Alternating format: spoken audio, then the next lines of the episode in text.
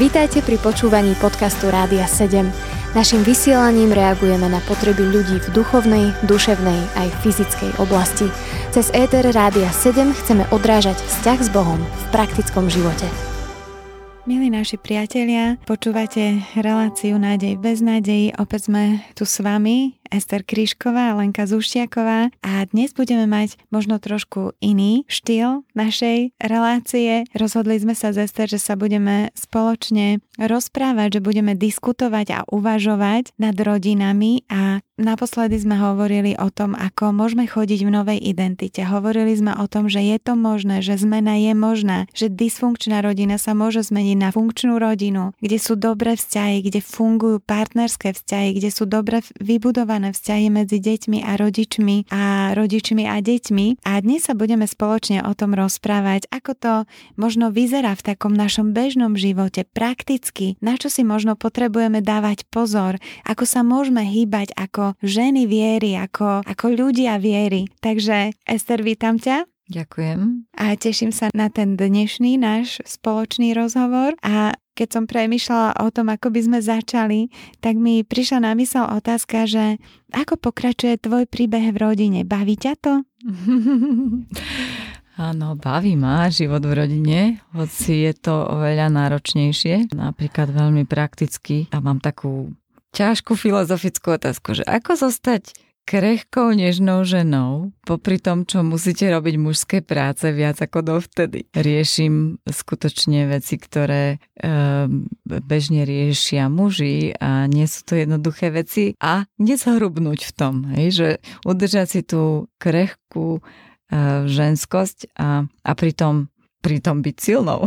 tak napríklad to je také úsmevné, mm. ale, ale áno, baví ma, má to nový rozmer um, stále to hľadám a nachádzam v tom prekvapenia a teším sa z toho, keď sa niečo nové naučím o rodinnom živote. Ja mám novú pozíciu, som babička uh, rok mm-hmm. a teda mám e, zaťa, mám nevestu, mám nové obohacujúce vzťahy, Učím sa tiež v tom chodiť, pretože je iné vyjadrovať lásku vlastným deťom, ktoré poznáte, ale súčasne objavujem, ako sú dospelí, že sa im možno menia jazyky lásky, takže som na to citlivá.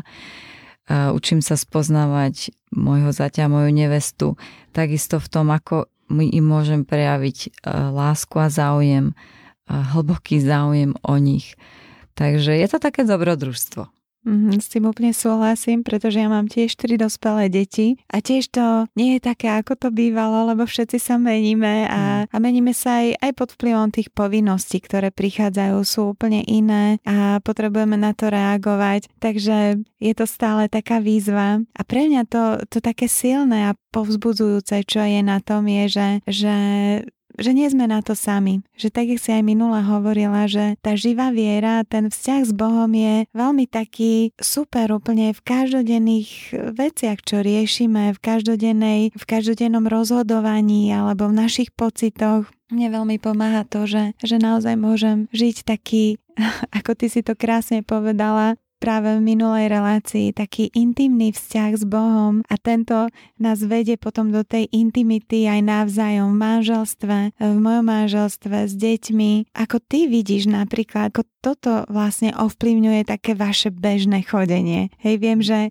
že máš ešte tiež syna, ktorý býva s tebou. Áno, tak e, je to výzva a to sa tiež aj teba chcem spýtať potom, že ako, ako zvládaš takú novú pozíciu rodiča, ktorý má dospelé dieťa v tých praktických veciach kde už je to o partnerstve, kde už to nie je o tom, že tak ja som tu rodič a ty si dieťa a teraz ja som sa rozhodla, že toto sú úlohy, ktoré máš urobiť a ty máš poslúchať. A teda mm-hmm. ja ako kresťanský rodič ťa chcem viesť k poslušnosti, tak toto je spôsob, akým sa to robí. Ale teda toto už nemôžeme aplikovať samozrejme, keď máme doma dospelého jedinca, vlastne je to istým spôsobom partner, partner v živote, partner v službe, ako je to u mňa, hej, že slúžime v jednom zbore, pomáhame vlastne na nejakých spoločných projektoch a sme partneri. A teraz e, doma treba spraviť praktické veci a musíme si zadeliť úlohy ale veci sa nedejú presne tak, ako ja by som chcela. A čo s tým? Ako sa to láme?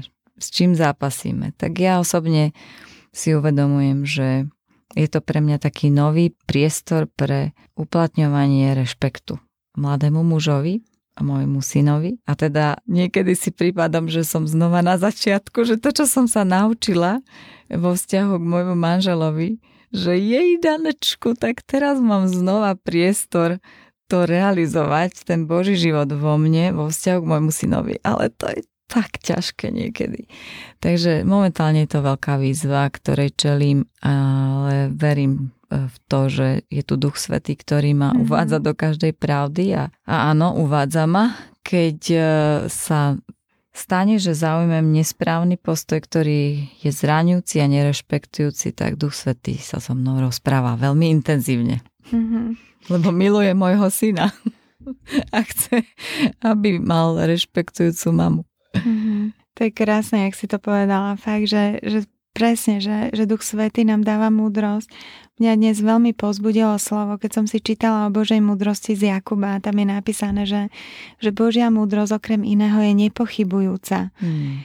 A, a toto je niečo, čo, čo úplne som si hovorila, že áno páne, tak toto je skvelé, že keď e, sa pýtala, že, že ako vlastne dokážem ísť v tých vzťahoch, keď už deti sú dospelé, tak, e, tak mi napadlo v prvom momente to, že, že tiež som pozorovala svoj život a, a videla som, že a, alebo rozhodla som sa, že dlhodobo chcem mať priateľstvo so svojimi deťmi a že oni sa budú meniť tak, ako ja sa mením. Mm. No a tak som prosila o Božiu milosť. To je prvá vec, že som sa za to dosť prihovárala sama za seba, za naše deti. Mňa modlitba veľmi baví, musím to tak povedať, pretože vidím, ako je to úžasne interaktívna vec. Je to fakt rozhovor s Bohom, nie je to o tom, že len ja sa vylievam, ale učila som sa počúvať Boha a toto mi veľmi pomáha tiež vo vzťahoch k dospelým deťom, pretože čokoľvek je, modlím sa za to a počúvam Boha a potom sa snažím ísť a odovzdávať tie veci.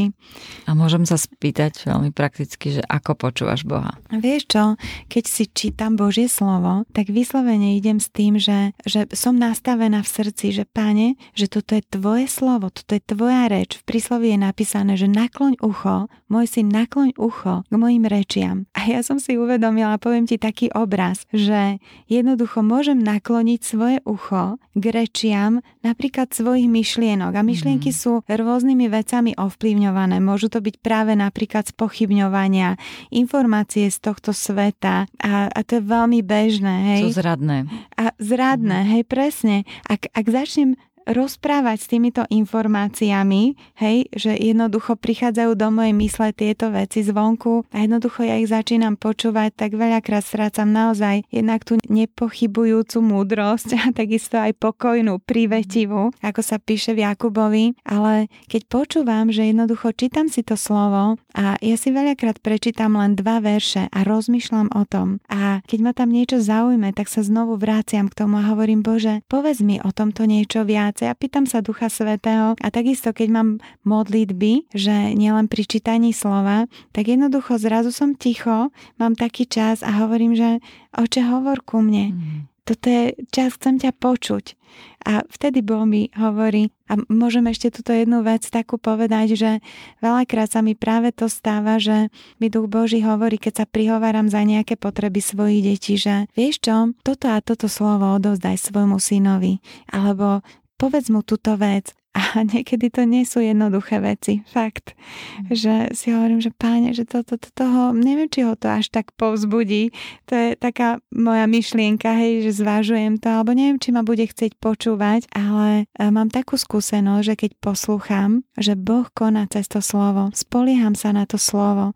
To som sa tiež naučila nespoliehať sa na seba, ale na slovo. Ako sa ti darí rešpektovať ich tej inakosti, už sú to mladí jedinci, ktorí majú názor, alebo napríklad e, ako sa vám darí debatovať a vyjadrovať tie rôzne názory a, a teda rešpektovať sa v tom, že aj nemusíme úplne všetci so všetkými súhlasiť. Mm-hmm, áno, len s Božou milosťou. niekedy sa mi to darí viac, niekedy sa mi to darí menej. Ale zase musím povedať, že skvelé je to, že ja si uvedomujem, že pred Bohom všetko, čo som, je skrze ten Boží život vo mne. Že Boh ma naozaj premieňa a že nie som si nejaká závislá sama na sebe alebo na tých svojich schopnostiach, že, že všetko je Božia milo, že si uvedomujem to, čo som a to, čo mám, je to, čo Pán Ježiš vkláda do mňa. Takže potom aj keď ideme a sme takí rôzni, tak vidím, že práve ten môj vzťah s Bohom veľmi ovplyvňuje to, ako dokážem rešpektovať aj svoje deti, aj to, že každý z nich je iný a dokonca u nás v rodine e, sa učíme tešiť sa z toho, že sme iní. Hmm. Že každý má taký svoj prejav a najprv sme si tak hovorili, že, mm, že tak je to také, je to dobré, alebo tak sme sa s tým museli nejako zoznámiť a, a proste pripustiť si, že áno, tento reaguje takto na tieto veci, ale nie je to zlé, pretože nereaguje práve tak ako ja a úplne úžasné je naozaj byť už v tej fáze, že sa radujeme z toho, že, že fajn, to je proste jeho prejav a jednoducho ideme a táto rodina je obohatená práve tým, že tento človek takto reaguje. Estino, ako je to u vás teda?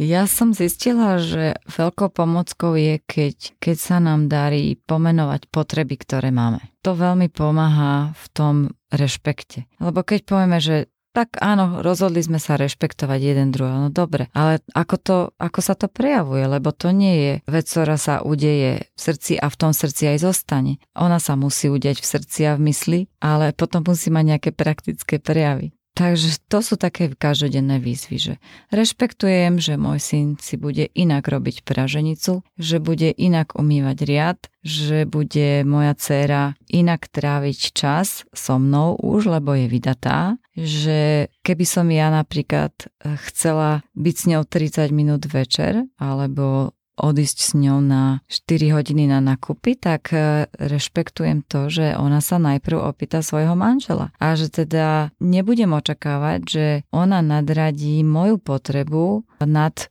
potrebu svojho manžela. A teda samozrejme rešpektujem to a na druhej strane sa veľmi teším, že to tak je, pretože som videla ako to vyzerá, keď sa tieto potreby nerešpektujú, keď sa potlačajú, keď naopak ešte sa z nich niekto vysmieva alebo absolútne sú uh, potreté tak tá devastácia takéhoto prístupu k potrebám jednotlivých členov rodiny je skutočne vzťahy ničiaca. Takže si pripadám v tom ako začiatočník stále, ale keď sa to podarí, tak prežívam veľkú radosť a som povzbudená v tom pokračovať. Počúvate podcast Rádia 7. Milí priatelia, v dnešnej relácii Nádej bez nádejí rozprávame s Ester Kryškovou a spoločne uvažujeme o rodinách o takom bežnom živote. Vymieňame si svoje skúsenosti a možno aj názory alebo spôsoby, ktoré nám dvom pomáhajú v našich rodinách, aby sa možno tie dysfunkčné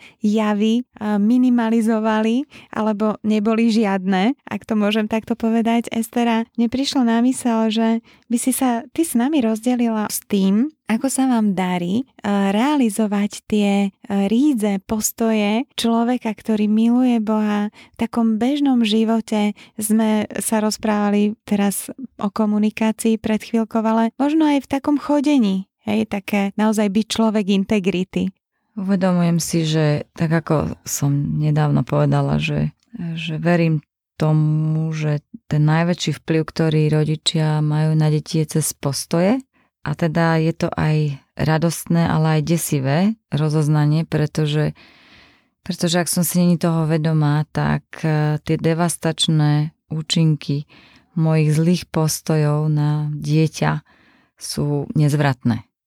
A pretože jednoducho ono ich nasáva, či chcem alebo nechcem. Pretože ja ako rodič som modelom pre to dieťa v dobrom aj v zlom. To, čo si uvedomujem, že je veľmi silné, je, že môžeme hovoriť s našimi deťmi o zápasoch práve. Práve v tom byť takým človekom integrity, že môžem byť čestná v tom a je to ochrana, úžasná ochrana pre mňa, na druhej strane vzácný model pre moje dieťa v akomkoľvek veku, keď môžem povedať, vieš čo, verím tomu, že toto sú tie najlepšie princípy od Boha nám dané pre život pretože Pán Boh chce, aby sme tu žili plný a dobrý život. Ale vieš čo, nedarí sa mi v tomto. S týmto zápasím. Napríklad byť čestná v tom, aby som povedala, vieš čo, zápasím v tom, aby som neklamala, aby som nepodvádzala. Proste je to ťažké pre mňa dodržať rýchlosť. Je ťažké pre mňa nehnevať sa na šoféra predo mnou, ktorý ide 40 kde ja môžem ísť 60 a už som mala byť na tom mieste, kam cestujem a nenadávať a nedávať mu všelijaké mená. Alebo nedať nejaké privlasky babičke alebo detkovi, ktorého máme doma a proste už je sklerotický a starý a máme skutočne veľké problémy a nehnevať sa na ňo, nevyjadrovať neúctu, pretože neuvedomujeme si, že dávame vlastne model tomu dieťaťu, ako sa raz bude správať k nám, mm-hmm. ako bude o nás hovoriť. To znamená, ak napriek tomu ťažkému, čo vidia naše deti, že tým prechádzame, zostaneme čestní v tom, že povieme o tých zápasoch, vieš čo, toto sa mi tisne na jazyk, toto sa mi tisne do mysle, s týmto zápasím. A oni vidia, že už sami so sebou nesúhlasíme. Že, že jednoducho robíme s tými zlými vecami, že to nenechávame tak, že prosíme o odpustenie, keď spravíme chybu, že nezakopávame veci pod koberec.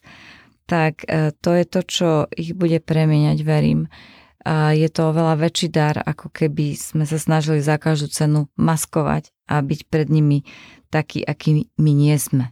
Pretože mm-hmm. oni raz to uvidia. Hej, oni uvidia, ako niekedy si niečo ulejeme niekde. A aj keď sme nemali napríklad a povieme, že nebudeme štikať lístok, lebo už neviem koľko sme darovali tomuto štátu, alebo sa ešte pochválime nebodaj, ako sa nám podarilo oklamať dane lebo mm-hmm. však veď a teraz tam dáme dôvody. Mm-hmm. A teda vlastne ukazujeme tým deťom, ako nebyť človekom integrity. Mm-hmm. Ako sa dá veci obísť. A, ale modelujeme niečo, čo raz nechceme, aby naše deti žili. Mm-hmm. S tým naprosto súhlasím, pretože tak ako keď hovoríme tu celý čas o tom, že, že je nádej v nejakej beznadeji, tak si myslím, že akékoľvek pokritectvo alebo klámstvo ničí akúkoľvek nádej v budúcnosti, pretože nič dobré nemôže výraz niečoho zlého. Hej? Keď sadíme, my sme našim deťom tiež vždycky hovorili, viete, keď zasadíte zemiaky a vidíte na pole, nikdy tam nemôžete očakávať, že vám narastú jahody ale vám tam narastú zemiaky. A toto je fakt pravda, čo hovorí, že, že naozaj aj je to aj moja osobná skúsenosť, a môžem povedať, keď si hovorila, tak mi napadlo, že my sme začali s našimi deťmi robiť takú vec ešte keď boli malé, že sme mávali taký čas pre rodinu. A keďže sme mávali veľmi veľa návštev, tak e, naše deti si všimli, že ja som vždycky nachystala nejaké dobré veci pre navštevu a Duch Boží mi povedal, že vieš čo, že tvoje deti sú rovnako vzácne ako akákoľvek návšteva a že keď budete mať tento čas spoločný, tak vždy im priprav niečo špeciálne dobré. A tak som vždy pripravovala našim deťom niečo špeciálne dobré a už keď boli maličky, tak som sa im snažila preukazovať tú úctu a v tomto čase sme sa rozprávali rôzne veci, čo kto zažil, ako sa kto cíti. A jednu z takých vecí, ktoré sme zaviedli s mojim manželom Ivanom, tak to bolo, že sme sa deti pýtali. Deti, a povedzte teraz, čo by sme mali my zmeniť. A ja som sa vždy pýtala deti, čo sa vám páčilo na mne, čo robím a čo by ste si prijali, aby možno som robila inak. A väčšinou sme sa potom rozprávali, hej, niekedy to bolo také, že, že no, ocko, mal by si nás menej byť, hej. Takže to bolo také milé aj veselé s deťmi, keď boli malí, ale teraz Musím povedať, že stále pokračujú tieto naše stretnutia a teraz to už veľakrát aj iniciujú same deti. Zoberú si nejaký hudobný nástroj, náš syn zoberie si gitaru a povie, viete čo, poďme rodina, ideme spolu chváliť Boha, ideme sa spolu rozprávať. Tak čo, ako sa máte? A pre mňa bolo úžasné, keď pred dvoma rokmi mi blahoželali moje decka a hovorili mi jeden po druhom, že mami, že, že ja som tak šťastný, že si moja priateľka. Mm. A videla som to ako také úžasné ocenenie a práve aj v tomto to spočíva, že naozaj žiť taký transparentný život pre deťmi. Toto bol taký náš priestor, kde sme sa mohli modliť jeden za druhého. Najprv sme my učili deti, chceli sme im to tak ako keby odovzdať, že by sa oni naučili modliť sa jeden za druhého a za svojich rodičov a vždy sme pridávali nejakých ľudí z rodiny. Máme aj ľudí, ktorí nie sú spásení ešte v našej rodine. Zvykneme sa modlievať spoločne za nich a takto vlastne aj deti sa učia, učili modliť za naše potreby, to, čo sme mali. Takže ja len môžem počiarknúť to, čo ty si povedala, že je to úplne skvelé, že je to niečo, čo, čo dáva takú šťavu, takú tú jednotu do tej rodiny, že môžeme byť naozaj jeden vedľa druhého, ale nemusíme mať jednotu v rodine. A ja verím, že skrze Ducha Božieho toto je úžasný dar, úžasná milosť. Si mi pripomenula svojou osobnou skúsenosťou to, ako sme sa rozhodli my požiadať naše deti, aby nám povedali pravdu o nás s mojim manželom, keď vlastne priniesol na svetlo tú pravdu, že je závislý, tak sme ich zobrali do reštaurácie a sme im povedali, že by sme boli veľmi radi, keby nám úprimne povedali, čo si o nás myslia tak ten des v očiach si pamätám doteraz. Ale boli veľmi odvážni a povedali nám pravdu o nás. Bola to veľmi ťažká pravda. A to potom pokračovalo viacerými sedeniami a vlastne deje sa to doteraz. A, a ja som veľmi za to vďačná, že sme išli touto cestou, pretože nám to dalo príležitosť vedome meniť tie veci, ktorými sme im ubližili. Pretože sme im veľmi ubližili tým, že žili toľko rokov v dysfunkčnej rodine a tým, že nám veľmi otvorene hovorili o tom, čo by radi videli zmenené, tak nám pomohli v tom, že, že sme mohli veľmi prakticky začať meniť to, čo im ubližovalo. Samozrejme, že to bol zápas, nie, nebolo a nie je to jednoduché, lebo niektoré veci musíme vlastne riešiť doteraz, sú veľmi krehké a je to taká zóna, je to ako keby tam boli nášlapné míny, ale to, že o tom môžeme otvorene hovoriť, je cez takú slobode. A tiež som si uvedomila, aké je veľmi dôležité, že robíme veci spolu. Ja som si to ani neuvedomovala, aký, aký dar som ja zažila s mojimi rodičmi, že sme všetko robili spolu. A opravovali sme chalupu spolu, slúžili sme v cirkevnom zbore spolu a vôbec mi neprišlo, že je to niečo neprirodzené, niečo, čo ja by som mala mojej rodine robiť inak. A teda toto sme robili aj s našimi deťmi a oni si to veľmi chvália. Počúvate podcast Rádia 7. Milí priatelia, počúvate našu reláciu Nádej v beznádeji a Rozprávam sa s Ester Kryškovou, hovoríme o téme rodina a práve Ester spomínala o tom, aké úžasné dedictvo bolo to, ako sa učili všetko robiť spolu vo svojej rodine, keď ešte žila so svojimi rodičmi. Možno Ester pokračuj o tom. Toto je veľmi zaujímavé, pretože dnes si myslím, že aj do rodiny veľmi preniká taký individualizmus. Sluchatka na uši, Hej? Mm. Neviem, či si vieš predstaviť ten obraz, každé dieťa na svojej posteli, prípadne vo svojej izbe, so sluchatkami, so svojím mobilom, s iPadom a skutočne toto, čo ty si spomínala, že sme žili s rodičmi, pomáhali sme im, to sú úžasné veci, ktoré jednoducho sú takým vkladom do života, aj do môjho života, do života našich detí, keď mm. to odovzdávame. My sme boli v mojej pôvodnej rodine štyria súrodenci a žili sme v takom menšom byte, takže nám nič iné neostávalo, ako byť si blízko a robiť veci spolu. Skutočne si neviem predstaviť, že by sme chodili so sluchatkami a s mobilami a som rada, že to tak nebolo, pretože aj teraz, keď sa stretneme, tak to, čo nám zostáva ako spomienka, sú blízke vzťahy a robenie veci spolu. Spolu sme muzicírovali, spolu sme niečo vyrábali a spolu sme niečo tvorili, spolu sme chodili na prechádzky, na výlety a veľmi som za to vďačná. Ja som si nevedela nič ani predstaviť, ako toto isté, tento istý model aplikovať na moju vlastnú rodinu. A teda aj to tak bolo.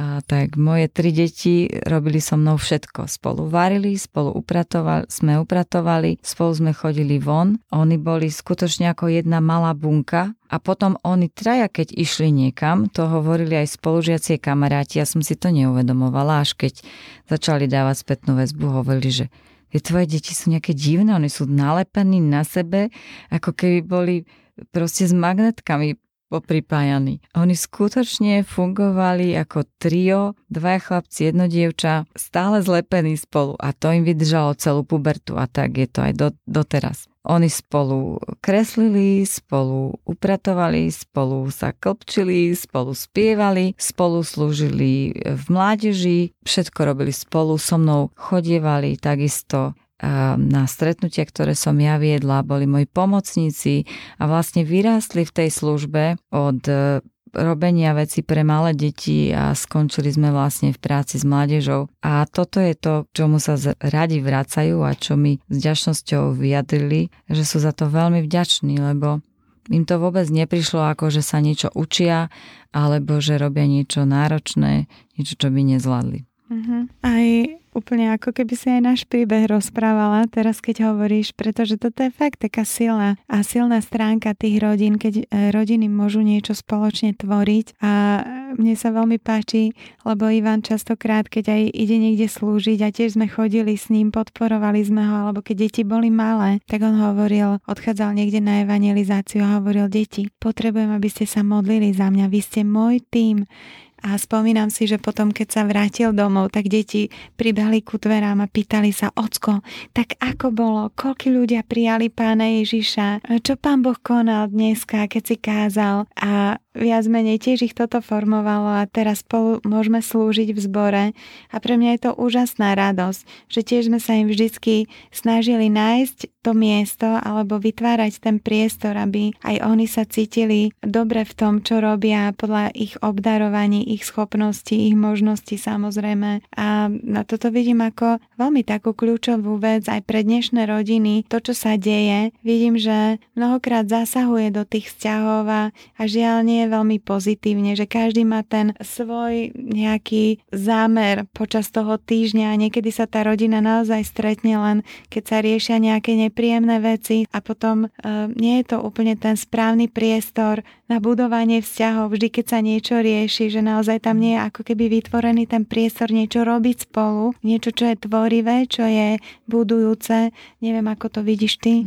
Určite s tým súhlasím a my sme si uvedomili, že musíme vedome hľadať priestor pre dobré zážitky, ktoré si budeme pamätať ako rodina. Lebo tých príležitostí preto riešiť konflikty a ťažké veci a trestanie, tých bude vždycky veľa. Tie sa nebudú pýtať, či môžu prísť, ale vytvoriť si takú banku zážitkov, ktoré sú budujúce, ktoré sú obohacujúce, tak na to treba námahu, na to treba plánovanie a na to treba opustiť nejaké svoje priority, preto aby som investoval, investovala do, do vzťahov v rodine. A to sa neudeje samotné. Naozaj to chce zastaviť sa, to chce prehodnotiť, a to chce organizáciu rodiny, to je chce, aby si celá rodina sadla, aby spravila plán, aby sa v tom všetci našli, aby nebol niekto potlačený, ale aby všetci došli ku nejakému konsenzu. A, a toto som zážila, že to sú práve tie úžasné veci, ktoré nám pomohli dostať sa práve aj cez tie ťažké veci, že sme mali takúto banku dobrých zážitkov a tiež sme si povedali, že chceme každé spoločné jedlo venovať tomu, aby sme sa rozprávali o tom, čím kto žije.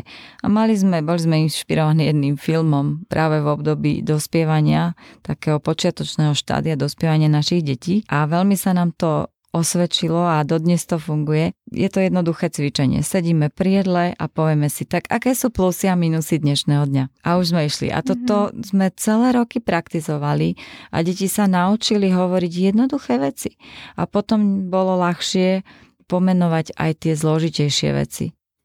Tak som rada, Esti, že si povedala aj tieto veci, také úplne konkrétne, praktické. Milí priatelia, verím, že aj vás to mohlo inšpirovať, o čom sme sa my dve zester dneska rozprávali, pretože Teším sa z toho, že náš Boh nie je len nejaký mystický Boh, ktorý je oddelený pre nejaký duchovný svet, ale že On je Boh, ktorý sa chce hýbať v našich vzťahoch a dokonca skrze nás, skrze nás rodičov a takisto, aby sa mohol hýbať aj skrze naše deti. A to je úžasné požehnanie pre rodičov, keď vidíme, ako Boh jedná už v tej ďalšej generácii.